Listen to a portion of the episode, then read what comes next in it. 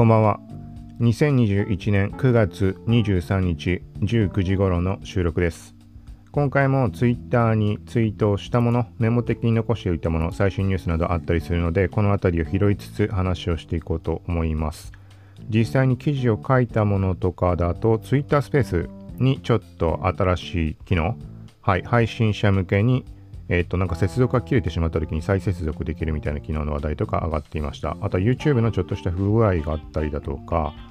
その他まあ、いろいろと SNS 方面、テック、ガジェット、VR、NFT などなど、はい、全体的にざっくり、はい、タイムライン拾いながら話をしようと思います。なので、えっ、ー、と、現時点、えっ、ー、と、ほぼリアルタイムでもし聞いてくれる人いた場合は、Twitter アカウント、概要欄にリンク貼ってあるので、そこを遡りながら見てもらうと分かりやすいかもしれないです。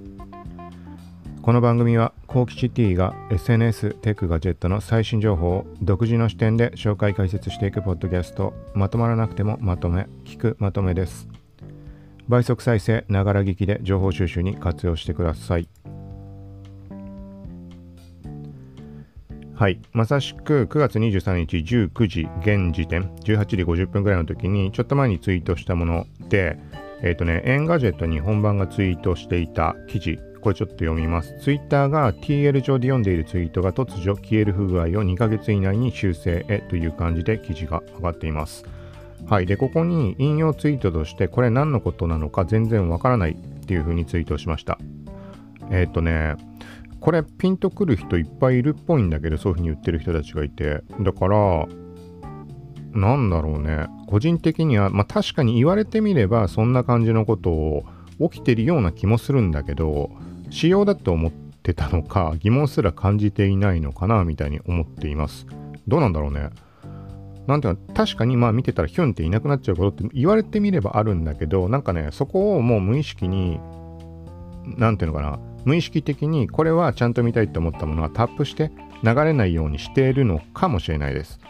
そう、なんかそんなところを感じてどうなんだろうなってみんなここはやっぱり不具合っていう風に把握してたのかなみたいな個人的にはちょっとずれてるのかもしれないけどなんかふと感じたところがあって。なのでまあねもちろんみんなやってるのかもしれないけどパッと目を止めて読もうとしたものっていうものちょっとでも気になったものは止めるじゃん。見方が人と違うのかねわかんないけど俺の場合はさーって見てってもうさーっとしか見ない基本。流し読みで。で気になったものはもうその時点でタップして開い開いちゃう。固定して見るみたいなことをしてるのかな。ちょっと無意識すぎてわからないけど。はい、みたいな感じです。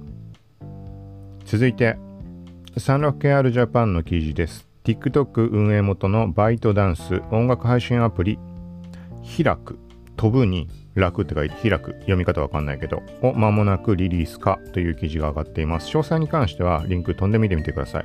概要欄ちょっと今回まとめられるかわかんないので、さっき言ったみたいに TL、コキチアンダーバー T アカウント行ってちょっと見てもらえると把握しやすいかなと思います。でもちろん実際に内容を見てみると、ショート動画アプリ、動員、まあ、えっ、ー、と、本家が動員、読み方多分発音合ってると思うけど、で、海外版が、まあ、日本人とかみんな使ってる TikTok になります。の運営元のバイトダンスが中国国内向けの音楽アプリをリリースするようだ。アプリ名称は現時点では開く、フェイユエ、まあ、発音わかんないけど、とされている。プロジェクト内部ではルナと呼ばれ、動員チームが開発を進めているみたいな話です。ちょっと完全にはこれ目通してないんだけど、なんか考えてみたらあれだよね、TikTok ってさ、音楽、音楽ありきのショートムービーなわけじゃん。時々触れてるけど、なんつうの、まあ俺みたいな、俺ぐらいの世代とか、そのおじさんおばさんとかそういう音楽に疎いような世代とかっていうのもなんかこの曲知ってるなって。一昔前と感覚が違うんだよね。なんか年を取ってその若者の文化に触れる機会が機会が少ないからといってだから音楽を知らないみたいな状態には今はないのかなって、まあ、勝手に思ってるだけだからわからないけどそう。その起点になっているものってやっぱり TikTok の音楽だなっていうのをすごい痛感するところがあるのでで最近だとやっぱり、えーと、インスタリール側の方で音楽を耳にしてでそこからまあアーティストでも曲自体を把握していくみたいなことも、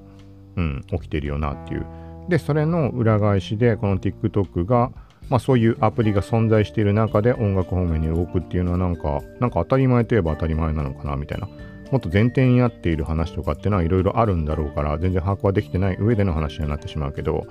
ちょっとなんとなく、なんか気になるというか、まあ、言ってみたら、そのアルゴリズム的なところっていうところの話で例えば Spotify とかってすごいなと思うんだけどまあ何回も触れてる音楽ってそんな興味がないというか聞かな全く聞かない期間っていうのが長かった中聞き始めてで Spotify を聴いているとこのおすすめしてくる曲っていうのがすごいいい感じのものが上がってきて優秀というかなんというかなんかそういうとこってすごい感じるのでなんかそういう側面で TikTok 音楽アプリ方面に動くっていうのはちょっと気になるなというところです。続いてちょっとこれも疑問で何の解決にもならないような話ではあるんだけど Apple の公式の iPhone 13 Pro と iPhone 13 Pro Max のページの記載を見てちょっと気になったことがありました。なんかフォトフォトグラなんとかなんていう機能だろう。なんか写真に関する編集の機能かなんかのところの記載で温かい冷たいというプリセットから選ぶだけではなく自分で一段と細かい調整を加えるのも自由自在。まあそりゃそうじゃん。今までも。でその後ろに書いてあるのが重要でこれどう捉えたらいいのかなっていう意味合いでちょっと聞いてほしいんだけどあなたのスタイルを設定しておけばいつでも新しい一枚を撮影できますっていう。あ今把握できたかな。ちょっとここに関して何を思ったかっていうと自作プリセットの保存が可能ってことなのかなっていうふうに捉えました。そもそもねそれ多分勘違いだって今気づいてしまったけど、まあ、要は iPhone のカメラロールで編集をさかけるのはいいんだけどそれって毎回複数枚。あの例えばまあじゃあ商品でいいやブス撮りかなんかの時に3種類の角度から撮ったとしてそれにこの色味を変えたりとかした時ってさいちいち数値を同じぐらいに揃えなきゃいけないわけだよね。個別に。要はライトルームとかみたいにプリセットを保存してこの編集データっていうものをタップするだけで再現できるみたいなことができない、まあ、そこまで求めるのはどうかなとはもちろん思うんだけどそうそれができるようになるとかもともと俺が把握してないだけそういう機能があるのかなみたいに捉えましたこの文言で。あなたのスタイルを設定しておけばいつでもあなたのあなたらしい一面を撮影できます。そういうことじゃないねこれは。あれか。おそらくあんま使ったことはないけどそのカメラロールで設定できるプリセット何種類もあると思うけどそれを設定したままカメラで写真が撮れますよっていうそういう話か。当たり前の話か。を言ってんのかね。ちょっと疑問。まあ完全解決はできないけどなんかプリセット保存できたらいいのになと思うんだけど。うんそれは他のアプリでやってくださいってことなのか。なんかすごい悩ましいのがさ iPhone のカメラの機能がどんどん向上していったり例えばライブフォトとかって、まあ、言ってみたら、えーと、短い動画みたいなものの中から一部分を選定してベストショットみたいなところを選定して画像として iPhone の中に存在をしています。実際は動画なので中身で位置を調整することができます。例えばテーブルの上に何も映ってない状態から手をバンって叩きつけた状態で写真を撮った時っていうのは1枚の写真として手が写ってるかもしれないけど実際は手が写ってないシーンから1秒間とかなのかなの動画になってます。でポイントを選んでどこを写真としてあの画像として使用するかみたいな構成になってるんだよね。iPhone 使ってる人はまあ言うまでもなく知ってると思うんだけど。そうその機能のためになんかさ他のアプリ例えばライトルームとか持って行ってしまうとそのライブフォトの機能って使えなくなってしまったりとかアプリによっては使えたりとかあったと思うんだけど機能が残ってたり。もう分かりやすい例で言うと Twitter とかインスタストーリーかなんかに関しては iPhone のライブフォトは GIF アニメに変換して投稿したりもできるようになってます。そうだからそこがねなかなか悩ましい。あの iPhone のみで完全に写真の管理を完結するってのはライトルームとかを使ってる身からするとかなり相当苦しいし、ライトルームに関しても時々話しているように画像編集ソフトとしてもうもちろんそれメインとして使ってはいるんだけど、そんなことはぶっちゃけどうでもよくて、編集は別のアプリでも何でも構わない。あの使い勝手さえ良ければ。今となっては慣れてるからライトルームがいいんだけど、そうじゃなく、ライトルームの何が重要かっていうと、写真管理っていうところが重要になります。これがっつり使ってる人はわかると思うんだけど、もうね、編集とかどうでもいい。じゃなく、古くは iTunes みたいにその各データに対して、えーと、タグ付けをしたりキーワード検索ができたりできるようにして管理ができる。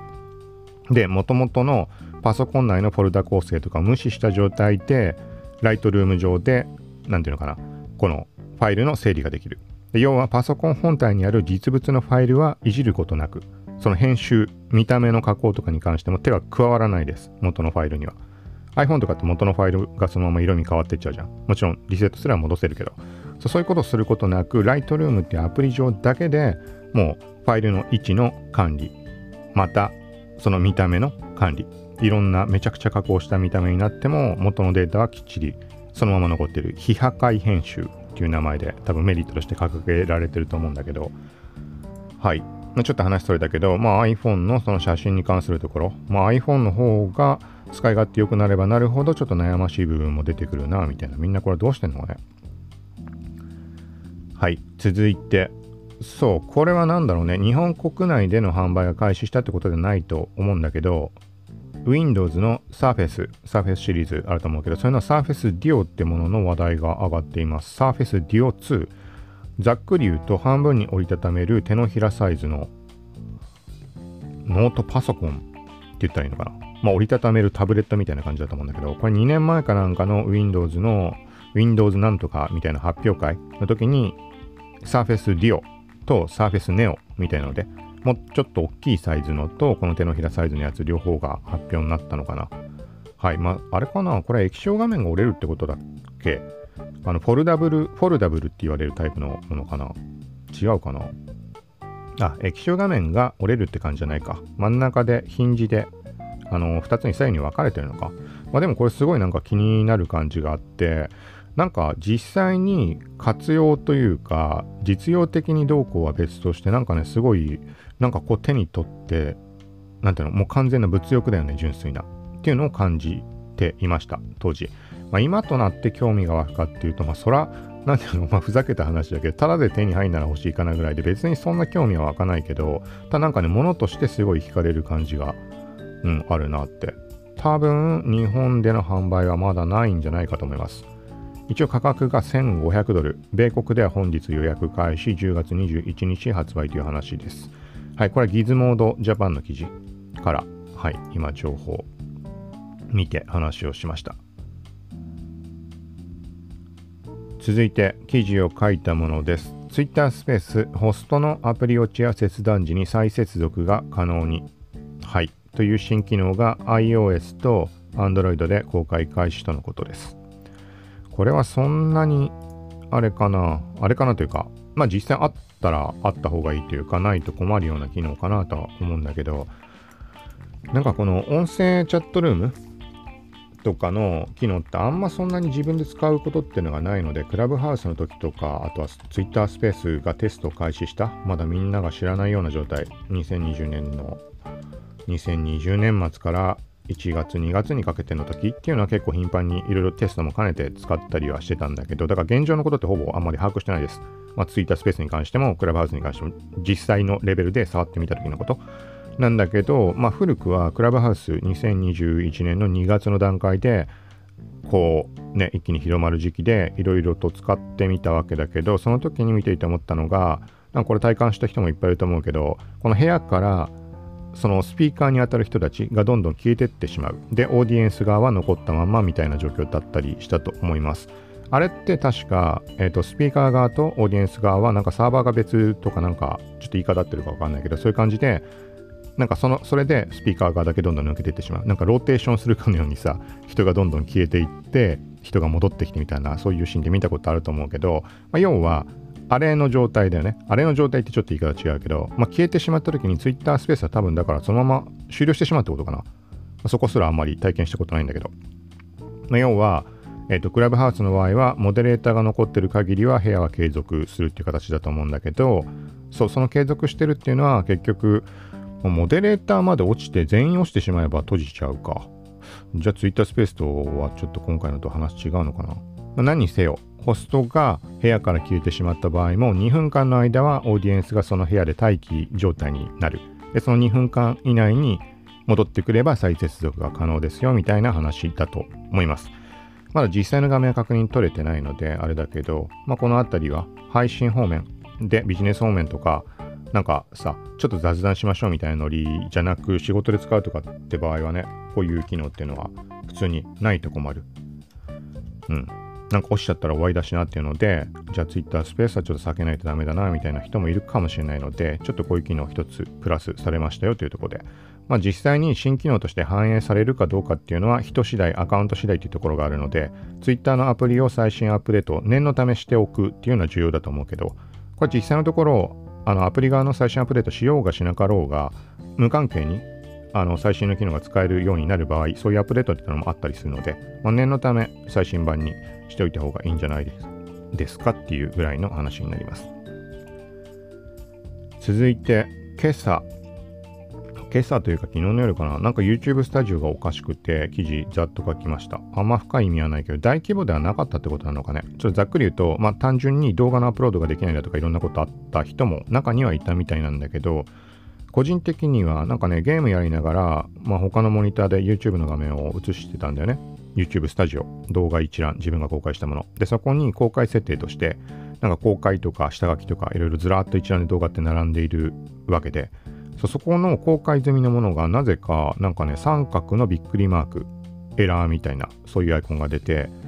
グレーになってしまって要は公開されてないみたいな見た目になっていました。で隣にある制限っていう項目。そこがデータがありませんってなってて。なんか飛び飛びで一覧の中でそういう風に表示されていてえっと思って。もうちょっとギョッとするじゃん。なんか例えばさ削除されてしまったのかなとか。削除されたんだったらそんな表示じゃなくても消えてしまったらいいかもしれないけど、まあ、そこで、まあ、いちいち考えたわけじゃないけどさ、何かしらの YouTube の不具合かなって一つ思うのと、あと例えば極端な話、なんか乗っ取りにあったのかなとか、なんかいろいろそういうの同じこと感じた人がいるんじゃないかなと思います。で、そのタイミングで書いた記事としては、えっと、一応 Twitter 上で検索をかけてみたところ数は少ないものの海外とか含めてみると YouTube スタジオに不具合が発生している YouTube ダウンみたいに言ってる人もいますよっていう記事を書きました。まあ要は検索して不具合の時とかって見に来てくれる人とかって多かったりするので自分の環境のみで起きているのかどうなのか。例えば極端な話さネット回線の問題なのかとか、まあ、ネット回線でさところどころそのデータがありませんみたいになるなんてことは絶対ないけどそう。知識レベルって人によって違うと思うのでまあなんかそんな感じで不具合の時に記事書いたりするようにしているのではい、まあなんかそんなことが起きましたよというところで、まあ、タイミングの問題あるからどうでしょうかみたいに言ったって、これを体験した人がどれだけいるかって話とあるけど、ちょっとまあそんなこともありましたというところです。その後続報が出たのか、なんか復旧とかこんな問題が起きていましたみたいな公式アナウンスがあったのかもちょっと把握できていないんだけど、うん。おそらく、おそらくというか、まあ、なんか同時のタイミングでアドセンスの方も止まったみたいです。どっちかって言ったらそっちの方が話題になってるのかね。ググってないかわかんないけど。続いて、次世代高速ブラウザブレイブがブレイブトークっていうビデオ会議機能を実装開始したとのことです。はい。一応まあ、ポッドキャストずっと継続してくれてる人には言うまでもないかもしれないけど、次世代高速ブラウザブレイブっていうのはブロックチェーンベースで動いているブラウザになります。ざっくり言うと、広告ブロックをしてプライバシー保護だとかセキュリティ対策、そこに特化したブラウザで結局そういうふうに広告とかをブロックするので表示速度が速いですよっていうそこがメリットになります。で、これって特徴がありすぎて上げるの大変なんだけど、ざっくり言うと広告をブロックした状態で、なおかつブレイブ運営側が配信する安全な広告を任意で自分が見るって決めた上で見ると仮想通貨ベーシックアテンショントークン BAT っていうものが溜まっていきます。ビットフライヤーっていう日本国内の仮想通貨取引所との紐付けは必要だったりするのはちょっとハードルは高いかもしれないんだけど、まあ、何にしても広告を見ることによってお金が貯まっていくみたいなイメージになります。はい。で、もう一つ優れているのが、クリエイター登録をすることによって、クリエイターは投げ銭を受けることができる。さっき言った広告閲覧で貯まったバットっていう仮想通貨を投げ銭として、まあ、チップとしてもらうことができますよっていう感じになっています。はいまあ、そういうブラウザ、いろいろメリットは多いんだけど、このブラウザがもう独自というか他のサービスとの提携とかっていうことで機能実装だと思うんだけど、 Brave Talk っていう、まあ、 Zoom みたいなそういう機能だと思うんだね。ちょっと細かく把握はできていないんだけど。まあ、対して Brave を使ってる人、あのー、なんか相当数に、まあ、拡大はしてきてはいるみたいだけど、とはいえ、ね、まだまだ限定的だと思うので、そこら辺にいる人がブレイブ使ってるかっていうと多分使ってない率の方が高いと思うし、そうだから、ブレイブ感でやるってなるとなかなかね、うん、相手も使ってなきゃっていうと、果たしてこれが、うん、どんなもんなのかなっていう感じはちょっとあるかなと。ただ、ただ、そう、世間の流れとして NFT とかさ、そういうところも含めて、ブロックチェーンとか仮想通貨、そういう意識があるかないかは別として、意識が高まってきている中、なんか接点としてはブレイブに触れる機会っていうのはもしかしたら、あのー、ちょっと一昔前というか、1年前とかに比べたら、うん、そこに意識が向いてる人は多いかもしれないので、そういう人たちが、なんかこう、ね、積極的に活用するブラウザとしてなんか認識されていたりするのかなっていう印象もあります。最近日本国内の日本版のブレイブアカウントがあのー、まあ、国内ユーザー向けになんか結構砕けた感じでツイートをしたりしているんだけどそこの反応とかを見るとあなんか結構あなんかこんな感じで動いてるんだなって人の存在を感じるというかその例えばリプとか送ってる、まあ、利用者層の人たちって、まあ、やっぱあれだねピンキリというかめちゃくちゃ仮想通貨詳しくてだからブレイブを使ってるって人もいればなんかお小遣い稼ぎができるからみたいなノリで特にブロックチェーンとかそういうとこには全く興味もないけど使ってるっていう人も見受けられるしみたいな感じでこれが俺個人は2017年末2018年ぐらいの状態から使い始めてクリエイター登録もしましたその段階だとねさすがにまあ仮想通貨絡みで使う人しかいなかったんじゃないかなってなかなかそれ以外の用途でっていう人はいなそうな気はしたんだけどまあみたいな感じでまあ、一つまた動きがありましたよというところです。個人的にはちょっとブレイブどうかなって別に何も悪いことないんだけどもう完全に今メインとして使ってて何も疑う余地もなく使ってるんだけどなんかねあのブレイブのその広告決済にたまるバットってたかが知れてるし投げ銭が来るかっていうとたまに投げ銭してくれてるっぽい感じはあるんだけどそんなね大きな動きにはならなそうだから、だったらもっと例えば使い勝手のいいブラウザがあるんだったらそっちをメインにしたいかなってちょっと思い始めてきました。そう、例えば最近だと、なんかね、ゲーミングブラウザみたいな感じで、オペラがオペラ GX みたいな感じで出してるのを見つけて使ってみたんだけど、使い勝手がいいかどうかっていうのはちょっと別として、もともとオペラっていろいろ特徴があったりします。サイドバーみたいなのがあって、そこに Twitter、インスタとかメッセンジャーとか登録しておいて、縦に並んでる左側の縦にこうメニューがあるんだけど、そこタップするだけですぐにサイドバー的な感じで Twitter とかインスタとか切り替えてみられる。これは何気いいと思う。慣れるまでちょっと違和感あるかもしれないけど、要はサイドバーで Twitter が表示された状態で、その右側には通常の Web ページ、タブで開いてるものが出して見られる感じになるので、そう。っていうものが、まあ、そこら辺メリットだったり、いろいろメリットあります。広告ブロックも当然できるし、あとはオペラもモバイル。モバイル版が何ていうのかな、UI、UX 的にちょっと面白いというか、惹かれるところがあったり、いろいろね、メリットあってあるんだけど、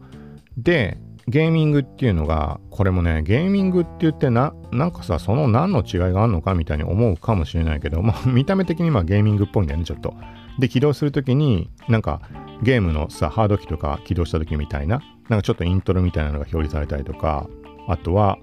マウスオーバーした時に音が鳴ったりとか、タイピングした時にカタカタカタカタみたいな、まあ、本当にあのプレステとかさ、Xbox とかのホーム画面みたいなところにいるようなその感覚、あと BGM が流れたり。で、BGM 流れるっていうと、そんなの邪魔なだけじゃんと思うかもしれないけど、これがね、なんかね、居心地がいいんだよね。本当にね、あの、本当に Xbox なりそういうののホーム画面にいるみたいな感じ。これはまあゲーム好きな人だったらなんとなく使ってみたら、あ、悪くないかもって思うんじゃないかなと思います。なんか見た目、UI に関してもちょっとゲームっぽい見た目になってるし。はい。あとなんかゲームのリリース日とかみたいなのもなんか一覧で出てきたりするのかな。うん。したりな感じです。そう。まあそんなこんなで、まあブレイブとオペラ両方並行利用。もともとブラウザ単位で用途を分けて使ってたりするので、まあその感じで現状はブレイブ、オペラ、オペラ GX の2種類ちょっとしばらく使いながらいこうかなと思います。またこの辺りも何か気づいたところあれば話をしようと思います。続いて、以前にも触れた Twitter の NFT タブ、プロフィールの NFT タブが表示されているユーザーがいるみたいな話。うん、なんかまたその話題をツイートしてる人がいて、これどういうことだろうね。なんか単純に新機能のテストとして表示されている人が中にはいるってことなのか、他の過去の機能とかも考えても、なんか前提になる条件を満たしていると、なんつうの、内部的な条件とかそういうことではなく、なんていう言い方をしたらいいかな。そんなことがあるかわかんないけど、例えばニュースレターの件で言うとさ、えっと、例えば俺って、あの、プロフィールに行ってもらうと、ニュースレター登録、サンプルを見るみたいなボタンが出てます。要はメルマガ登録ボタンみたいなものが表示されています。それ、それと同じことなのかね？旗から見たらさ、そのニュースレターサービスとツイッターが連携、まあ、買収したっていうところを知らない人からしたらなんだこれみたいになると思うし、っていうだけのことなのかね？俺が知らないだけで NFT 関連、ブロックチェーン関連とツイッターのどこか、なんか提携しているようなサービスがあって、そこを使ってるから見えてる人がいるとかなのかもしれないしちょっと何とも言えないけどはい。まあこれは気になるなっていうところで。うん。で気になるね。この前も触れたけど NFT に関してはえっ、ー、とインスタ側もそういう動きってあるし Twitter も今まさしく言った NFT タブとかウォレット機能がどうこうっていう話もあったりします。あとは NFT の SNS みたいな話でナフターとかって話もしたりしたけどそうこの辺りはいろいろちょこちょこうん。動きがあったりしているのでまた目につくところあればこれも話をします。続いて NHK アニメのツイートです。プラネテス地上波で放送します。はい、プラネテスってこれ絶対に見たんだけど見てすごいいい感じだなと思ったんだけどなんかあんまりはっきりした内容なんか説明できるほどの記憶がないんだよね。ざっくり言うと記憶で言うのでこれ間違いあるかもしれないけど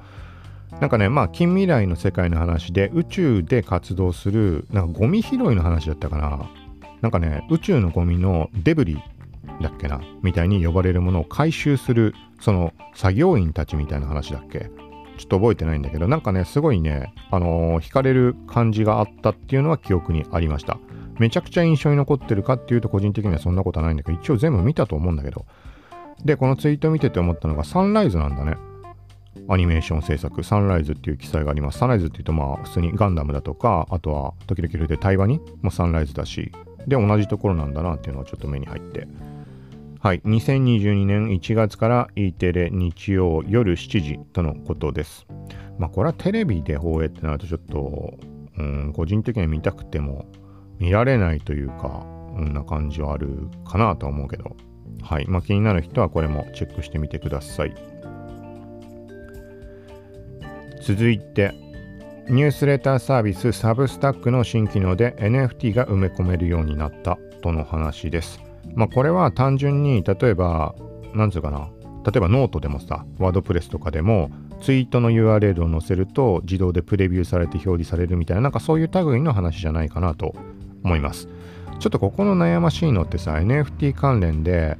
えっ、ー、とやっぱりあこれはまあオープンシーのリンクってことだよねきっと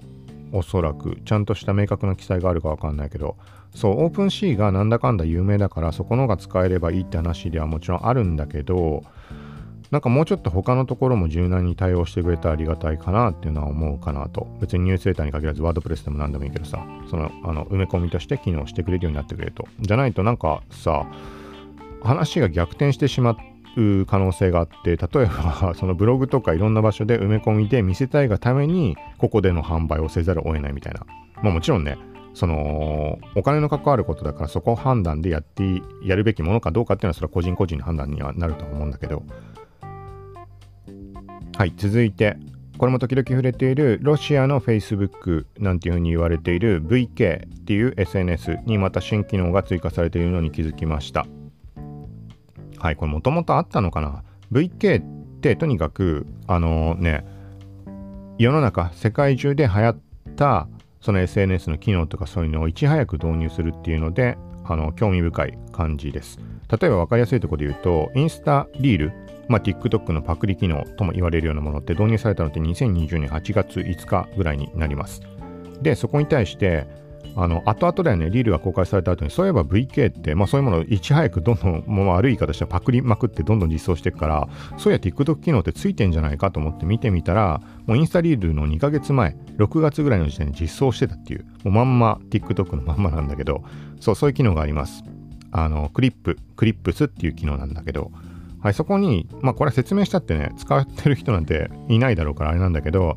なんかね、ラベル機能みたいなのがあって、ハッシュタグとか別に、とは別にタップすると、限られたユーザーのみだけ表示されるのかね。例えば、メイクみたいな、ロシア語で書いてあるとこタップすると、メイクのみに関して投稿されている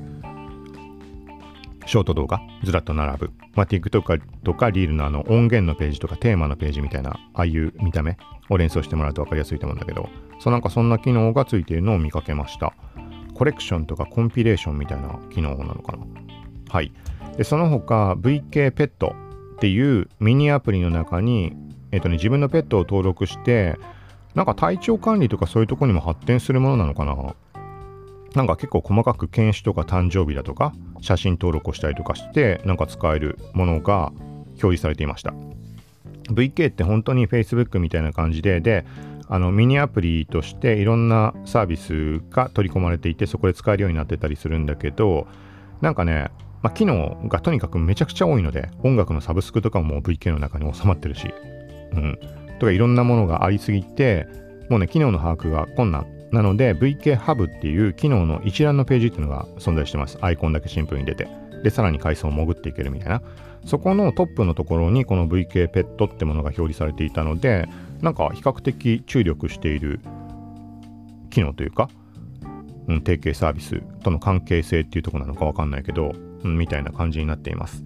はい。で、VK に関してはなんで話、なんで話をしているかっていう、かっていうとちょっと違うか。あの、面白い、普通に。と、VK を見ておけば結構世界の流れって自分が興味を持ってない分野のものっていろいろあったりするじゃん。そら誰もがさ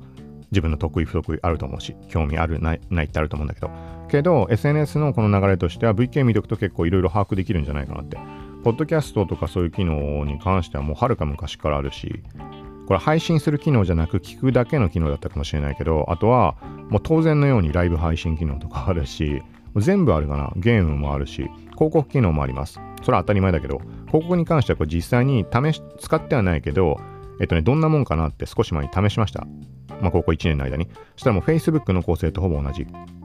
あのー、広告アカウント、Facebook ページを作成して、そこで、Facebook ページみたいなものが存在したり、あとは広告マネージャー的な、えっ、ー、と、アプリとかが存在したりして、そう広告を打てるみたいな感じになっています。いろいろ本当に興味深い。で、まだあれかな、でも音声チャットみたいなのはないのかな。ただその代わりにもともと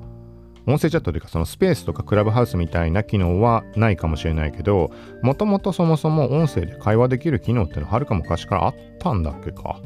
ちょっと完全把握できてないけど。はい。まあなんか、あの、とりあえず見ておくといろいろ、あのー、ね、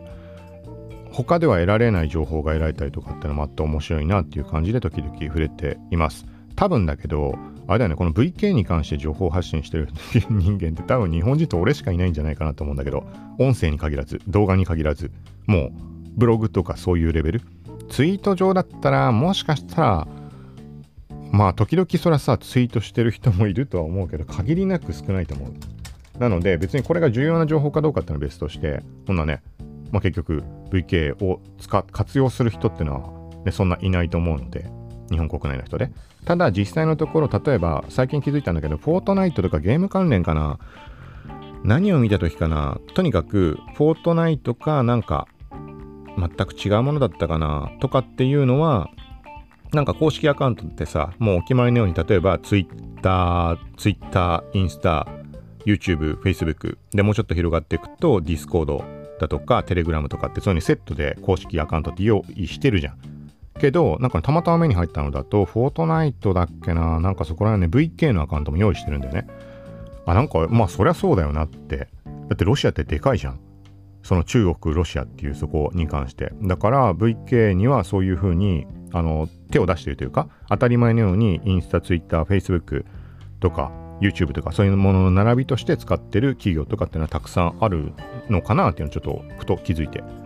そう。なので、なんかめちゃくちゃ話伸びてるけどさ、例えば別に企業とかに限らず、なんで俺はじゃあ使ってるかって言ったら、その写真方面の絡みで使ったわけだよね。だってさ、写真って見ていいか悪いか、気に入るか気に入らないかって判断だけど、言葉は関係ないじゃん。そう。で、あとは、別に俺は何を言語に関して詳しいわけじゃないけど、ロシアとかそっち方面の人だと、もちろん、もちろん分かんない人もいるけど、その英語で表記すればある程度伝わるっていうところははやっぱりあるので、実際知らないよ。実際のところは知らないけど、そういう印象は自分で動いてる限りはある。片言だろうが何だろうがコメントしてきてくれたりとか、そういうこともあったりするし、そう。だから本当にそういう側面では、なんていうのかな。ね。あの、分かりやすい。そのなんか、ある種の抜け道というか、別にそこでアカウントが俺大きくなってるとかそういうことではないんだけど、あのー、結構そのロシアのその VK の中で写真いっぱい紹介されてたり、パクって載せられてるだけってものもあったりはするけど、とかってあったりするので、そうだからなんかあんま変な垣根で止めてしまうのはもったいないんじゃないかなって、この前触れたみたいに NFT とかでさ、世界から買ってもらえたりもするわけだし、うんまあ、そんなところで使って使ってみるのもありじゃないかなって言い方できないけど、うん。まあ、なんかそんな感じです。そういう感じで触れています。思いのほか伸びてしまったけど続いてちょっとスクロール位置今動かしてしまったので戻りますえー、っと WatchOS8 そうこれも疑問の状態で解決してないんだけど先日触れたみたいに WatchOS8 が公開されたものの手持ちの Apple Watch に関してはソフトウェアアップデートの確認中にエラーが起きましたって言って何もできない状態です。アップデートができない。後で思ったけどこれは iOS 側とセットで最新にしないとできないんだっけ？まあ、これ後で試そうと思います。で、何にしても今回気になったのが Twitter とか見ていたら WatchOS8 でアシスティブタッチが使えるようになったみたいなのを見かけて、ちょっとちゃんと把握してないんだけど、アシスティブタッチって5月ぐらいに記事を書いたもので、Apple が Apple Watch の盤面を触れることなく、Apple Watch をつけてる手の親指人差し指とかを、なんか例えばこう、なんていうの、つまむみたいにしたりすると、Apple Watch 側が反応して、なんか画面が切り替わったりとか操作ができるみたいな機能だったと思います。そう。で、それは、ちょっと試してみたいなってもともと思ったところがあって、WatchOS8 で、うん、なんか対応してるみたいな感じのことをツイートしてるの見かけた気がしたので、うん、どうなんだろうっていうところで、これはまあ実際に試したらまた話をしようと思います。そう、だからまあ同じような感じで、まあアップデートはそのうちすればいいかなぐらいの人でも、もしなんかさ、興味がある、ないとは別に、なんか自分のさ、行動、普段の日常生活の上でより快適に時短になる効率化できるみたいな使い方なんか想定できる人もいるのかもしれないのでそういう人はインストールアップデートしてみるのありじゃないかなと思います続いてこれもちょっと気づいたところ YouTube アプリの上の方探索とかカテゴリー名が表示されているところに見たことのないおすすめ動画みたいなボタンが出ていてなんかレインボーカラーみたいになってるんだよねめちゃくちゃ目立つ感じで。これもともとあったのかね？まああんま俺 YouTube アプリってさ前言ったみたいに探索とか急上昇とかをなんかそういうところのタブすら見たことなくてじゃあ何に使ってんだって話で考えてみると自分では分かんないんだけど検索するかなんだろうね。なんか自然に流れてきたのを見てる感じなのかな。うん。からとにかくそこのメニューがもともとどうだったとかそういうことってあんま気にしたことないけど見たことのないおすすめ動画って出てちょっと気になって見に行ってみました。そう見に行ってみたらまあまあ確かに見たことないなで興味はあるなみたいな感じなんだけど、まあ、特に実際に見るには至らなかったんだけどなんかね多分上のところで下にスクロールしていくじゃん普通に。何があるかなって。していってもう一回上の方に戻っていくと表示されるのかもしれないです。俺が意識してなかっただけで前からあったんであれば当たり前にみんな知ってることかもしれないけど、まあ、ちょっと一応メモ的に残しておきました。続いてこれはちょっとあれだな。朝話して長くなって結局撮れてなかったっていうのがあるから、まあスルーするか。ま、タイトルだけ言うと、デンファミニコゲーマー、サガシリーズの原点である3作品が収録されたサガコレクションのスマートフォン版が発売開始。ということです。もう繰り返し自分の中で話すの大変なので一言で言うとなんかねゲームボーイのこのサガとかもやってるんだけどその期間ってねもやがかかったようにはっきりした記憶がないんだよね多分めちゃくちゃハマってやったはずなんだけど、なんか例えばさ、もう一世代前に戻ってファミコンをどういう風にその本体を手に入れたか、例えば買ってもらったとかさ、何でもいいけど、そういう記憶とかって明確にあるし、あれこれこういうゲームをやって友達の家でやってこんな出来事があったとか、周辺の記憶も紐づく感じで連鎖的にこう蘇ってくるものってあるんだよね。で、ゲームボーイに関してはね、それがないんだよね。どういうことなんだろう。だから、なんか、なんて言ったらいいかな、これも伝わるかわかんないけど、FF7 のクラウドのあのストーリー的な記憶に関わるとか、キンハ、キングダムハーツとかのでその記憶に関わる感じって多かったりするじゃん。なんかもやがかったようなさ、なんか謎めいたというか、なんか、うん、なんかその感覚なんだよね、そのゲームボーイの自分の記憶に関して。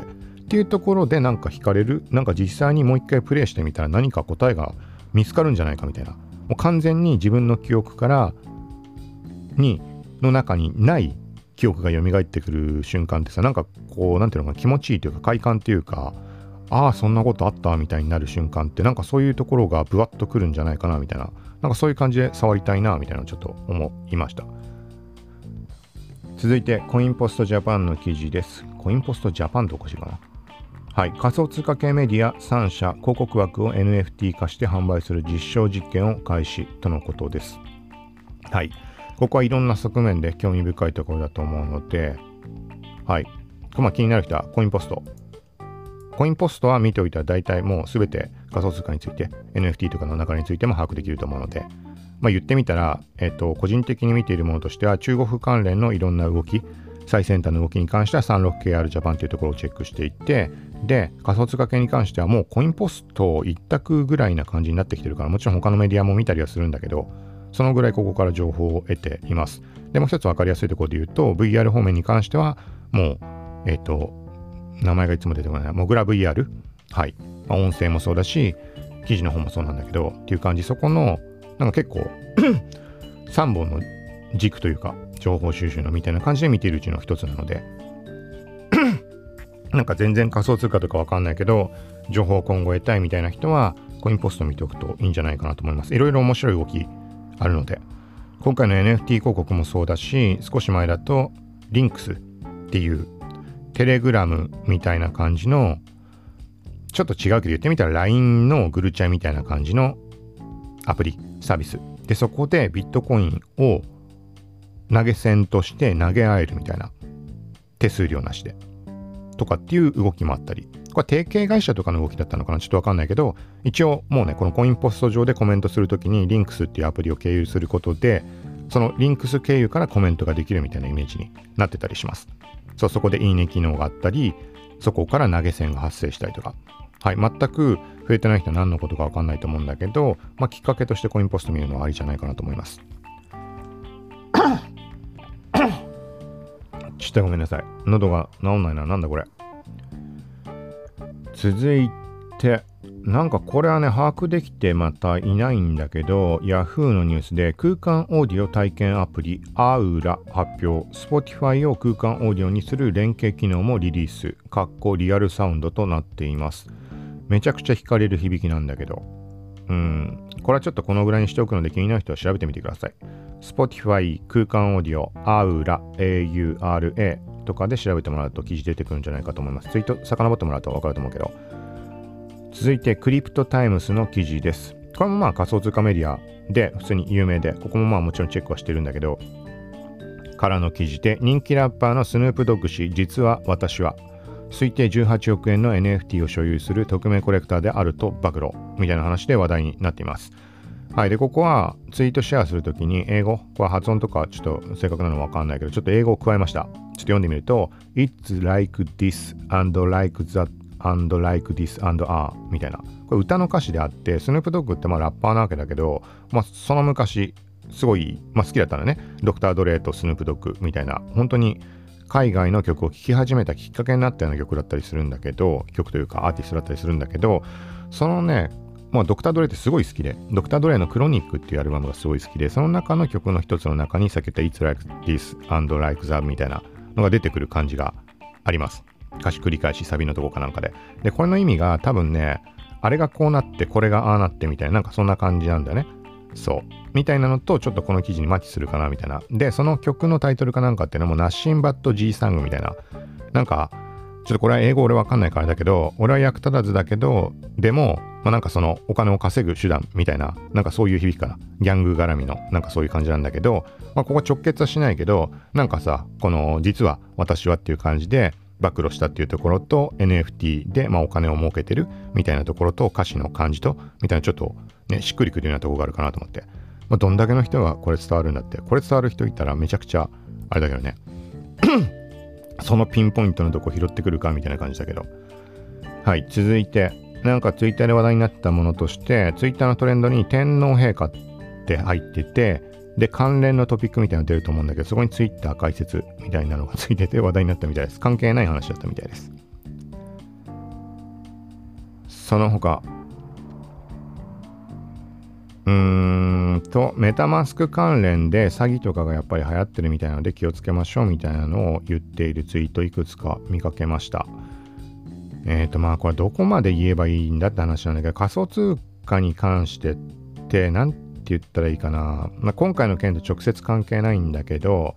パスワードを忘れてしまったらまずもうおしまいですよっていうところは一つまあ、ほぼ把握できてない人とかっていうのは気をつけないといけないところだと思います。なんかさ、例えばさ、パスワードの再発行とかってサービスとかいろんなものってできたりするじゃん。そういう問題ではないので、なくなってしまったらもうアウトだみたいな、そのぐらい重要なものだっていうところを把握して、同じように変に簡単になんかどっかのサイトでこれを入力してくださいって、パスワードとはあのパスワードとかシードフレーズみたいなものが仮想通貨って存在するんだけど、それを入力したりとかしちゃダメですよっていう話です。これ以上は何も説明のしようがないので知識もあるわけじゃないし、とにかく気をつけないと狙う人は圧倒的に多い業界なのでっていうとこの話。はい。その時にメタマスク絡みでトラブルがいろいろそう起きているって話。まあ、要はメタマスクが不具合とかそういうことをツイートした時にあのここから直せますよみたいにリプを送ってくる人とかがいてそこ飛ぶとその要はパスワード入力してくださいみたいな状態でそこ入力してしまったらアウトみたいななんかそういう感じの話です。はい。続いてポケモンユナイトが公開になったんだね。9月22日16時。スマホ版。もともとスイッチが先行だったっけか。当時すごいさこれはやんなきゃなと思ってたけどでスマホ後発なのかっていうとこででもスイッチ買うには至らないしなみたいに思ってた中ちょっと今となってはなんか最近触れてるみたいにフォートナイトとか、まあ、他にもミルフォーもそうだしさなんかいろんなゲームを並行して PC 側でやってたりするのでうーんそこに割く時間があるのかどうなのか。何の話だって話だけどポケモンユナイト触れたいけどね。そうなんかこの王道に当たるようなものってもうゲームやんなくなったけどなんだかんだずっとやってるんだよね。これってものに関しては、例えばポケマス、ポケモンマスターだっけ？とか、ドラクエタクトとかもそうだし、ニーヤ、ニーアのリィンカネ、とかっていうのも、もう大体いつも言ってる通り2日3日やって、新しいショーの公開を待たなきゃいけないみたいになった時点でもう急に冷めてしまってやめてしまうんだけど、そう。だ今回のもそういう感じになるかも。でもあれか、今回のってなんかオンライン対戦のやつなんだっけ？全然把握してないけど、覚えてもないんだけど。はい、続いて、ビリー・アイリッシュがビートセーバーにやってきたビリー・アイリッシュミュージックパック本日リリースとしてオキュラスジャパンがツイートをしていました。ここ数日の間にオキュラスの海外版も含めてアナウンスしていって、なんか結構話題に上がっていたんだけど、えっ、ー、と、これは24日ってなったっけ？あれもう公開されたのかな？ビリー・アイリッシュさん本人の方でもツイートかなんかでアナウンスはしていた気がします。全10曲が公開って話です。ビートセーバーに関してはデモ版やっただけで実際に購入とかしてないので、うん、実際に触ることはないかもしれないけど、やってる人も多いと思うので、あ、でも9月21日にミュージックパックが登場ってなってよね。もう公開されてんのか。米国時間で21日。日本で22日あれ？違うっけ？はい。っていう話です。まあ、プレイしてる人はチェックしてみるといいんじゃないかなと続いて9月22日でダークソウルが発売10周年とのことです。ライブドアニュースのとこからタイトルを拾って読んでみると、知らない人向けに言うと、2011年発売死にゲー、死ぬね、死にゲーと呼ばれるほど難易度が高く、You、ダイ、ダイド、デッドでダイドじゃない、デッドだっけ？デッドじゃないか、ダイドか。と表示された画面は数あまたのプレイヤーの心をへし折った。世界中で高い評価を受けており多くの賞を受賞している。これもね明確な記憶はないんだけど途中でもう断念しちゃったけど、まあ、難易度高いなんてものじゃないね。あの悪夢でうなされるレベルで難易度が高い。本当に。これはもう一回機会あればやりたいけどな。続編が出てるみたいな話も目にして全くゲームの情報持ってなかったので結構長い間。これちょっとぜひやってみたいかな、うん、本当に苦痛だった。本当に苦痛。ありえないぐらい苦痛。で未だに思い出すのが前にポッドキャストで触れたことあるかもしれないけどなんかねたまにねこうさ誰もがあるものかもしれないけどさ白チューム的なものというかデジャブのようなものというかなんかなんかの映像がこう頭の中をさーっと流れていく時だったりすると思うんだよね。なんかその中の一つで俺の中で時々起こってどっちかっていうと悪夢方面白チュームの悪夢的なものとして出てくるのがえっ、ー、とね狭い人間が立ち上がれないぐらい鏡ながら通っていかないと入り込めないような洞窟の中。で縦横無尽にこうねいろんな方向に穴が伸びちゃってて入るのはいいけど果たして迷路になってるわけだから出られんのか？右行ったり左行ったり分岐してて。でとにかくね息苦しいんだよね。立ち上がれないっていうのもそうだし。リアルとか想像するとちょっと怖くなる感じあるじゃん。そう。の状態でなおかつこの穴をね進んでってこっちかなと思う方に進んでいくとなんかねでっかいダンゴムシめちゃくちゃでかい穴を塞ぐぐらいのレベルのダンゴムシがいて通れないんだね。でなおかつそいつを攻撃してもちろん倒すことはできるんだけど多分ねリアルに数十分間叩きまくらないと知らないぐらい あの硬いの耐久性高い。でも出るに出られないみたいなとにかく息苦しいそういうなんか体験。みたいなのがあってそれがブワッと蘇ってくることがある。そうこれがね多分だけどダークソウルなんじゃないかなと思って。どうなんだろう。とにかくね窮屈で窮屈でつなんか辛い。もう本当に辛い感じ。なんだよね。でこの話前にポッドキャストで出たのはあれだ。なんか海外のニュースとかを取り上げてるようなメディアの話。カラパイヤとかの記事だったのかもしくはギガ人とかの記事だったのかわかんないけどなんかね人一人が寝そべって通れるか通れないかぐらいの鍾乳洞とか洞窟の中を探検するみたいな動画。本当にあれだよね。手とか例えばさ手をなんつうの前に伸ばして例えばスーパーマンみたいにさスーパーマンって言い方違うな。手を前に伸ばした状態で穴の中に潜ってたとするじゃん。そしたらもう自分の体がぎゅうぎゅうで人一人通れるか通れないかだからこの前に出してる手を自分の腰の方に戻すことすらできない。みたいな。で言ってみたら犬かきみたいに進むことすら困難なぐらい狭いところを進んでいくなんか探検みたいな動画ってのがあって、まあ、要は怖いよねって兵所恐怖症じゃないけどさそういう恐怖ってあるじゃん。崩れちゃったらどうすんだとか抜け出せなくなったらどうすんだみたいな。なんかそれの話をした時になんかこれ既視感あるというかこの恐怖味わったことあるなみたいな思ったのがもしかしたらダークソウルだったのかなみたいな。なんかそんな話でした。記憶があります。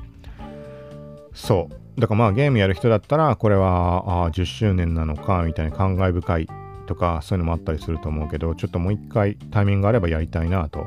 うん思うけどなかなか機会がないしねみたいな感じです続いてこれはまあどうなの？みたいな、まあ、これ個人的な意見です。で言う言うんだけど、まず IT メディアニュースの記事で世界初 NFT コンテンツ付き出版物が登場。第1弾はスパ、メディアドゥがシステム提供。みたいな話で、まあこれは面白い話だし、いろいろね、あの何も悪い話じゃないんだけど、個人的には、そのさ、コロナで犯行が不要なものだってみんな知ったわけじゃん。みんな知ったわけじゃんって言い方するのはもう これ完全に個人的なところで言うけど、そんな当たり前じゃんって話で。で、もうちょっと前提に言うと、ハンコじゃなくて不要なのは紙だっていう話なわけよ。紙の重要性っていうのももちろんあるんだけど、いつかの段階でハンコと同じことになるよっていう話で前から話をしています、紙に関しては。そう。で、えっ、とね、これもまあもちろんその業界とかっていうのはさ、あのー、ね、継続して今のビジネスっていうのを残していかなきゃいけないというか、うん、っていう動きはもちろん必要だと思うんだけど、なんかさまだそこの紙のところの動きで紙に引っ張ろうとするんだっていうのがなんか違和感しかないなってまあ個人的には思いました。うん。だって NFT コンテンツ付きのさ書籍ってさまだ付録ビジネスで引っ張るのって。だってもうそれさもう何年も前にあれじゃん。電子ブックがまだ一部の人しか使ってない。ある程度広まったけど、まあ、10年前ぐらいでまだまだ電子ブック率低い。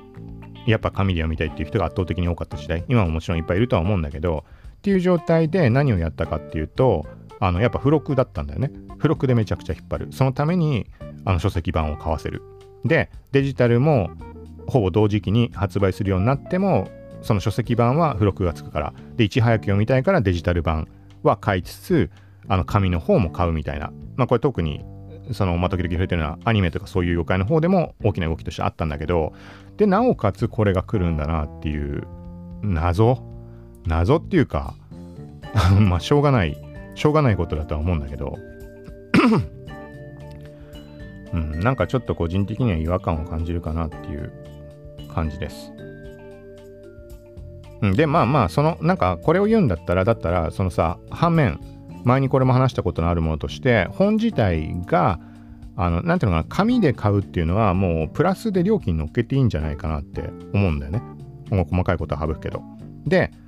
対してそれとは別になんかさ、物として所有したいって人に関しては DVD とかブルーレイとかみたいなもので中に QR コードだけ入ってる。これももともと話をしてきたんだけど、今回の NFT コンテンツ付きの出版物っていうのに近いものなんだけど、本自体はなく、もうパッケージだけ。で、中に QR コードの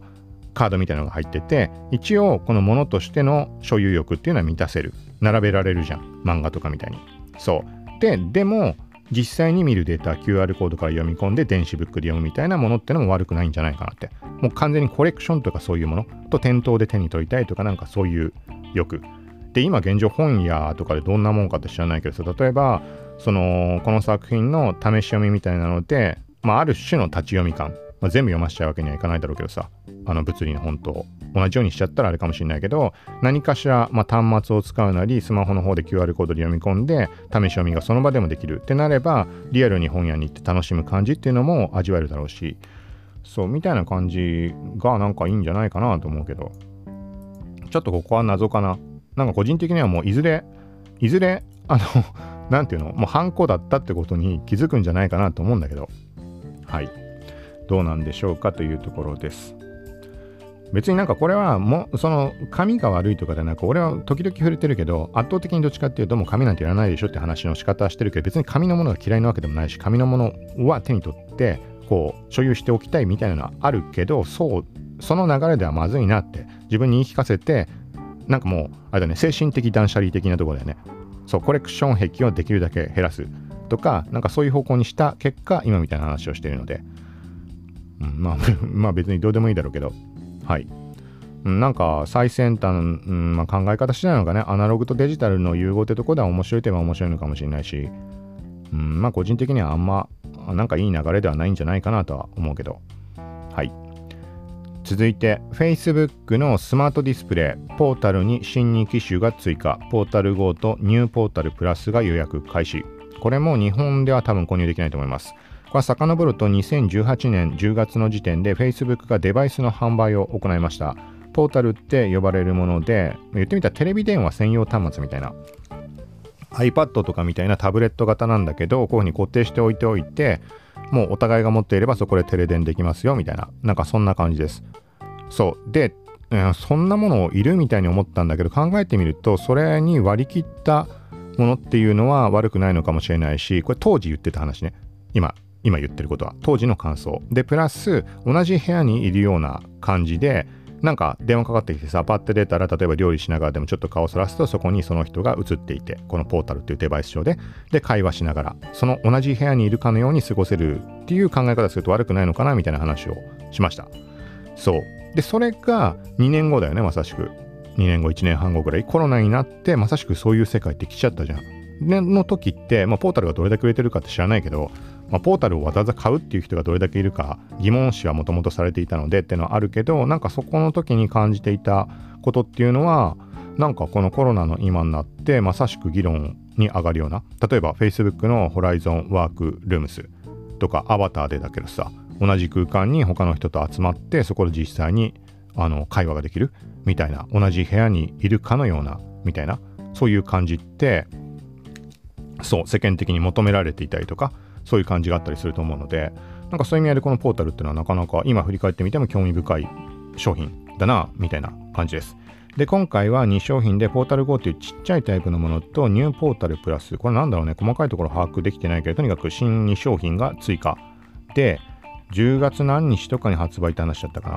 まあ、これはなかなかね、日本国内から買うのもあれだろうし、気になる人は公式、ポータル .facebook.com 行くと見られると思うので、はい、チェックしてみてください。続いて、このぐらいかな。あ、これで一応ツイートは遡りきったみたいです。はい。ということで今回は以上です。一応、えっ、と、また、なんだろうな。まあちょっと時間空かないようにというところで音声のみということでやりました。そう、朝配信というか収録して、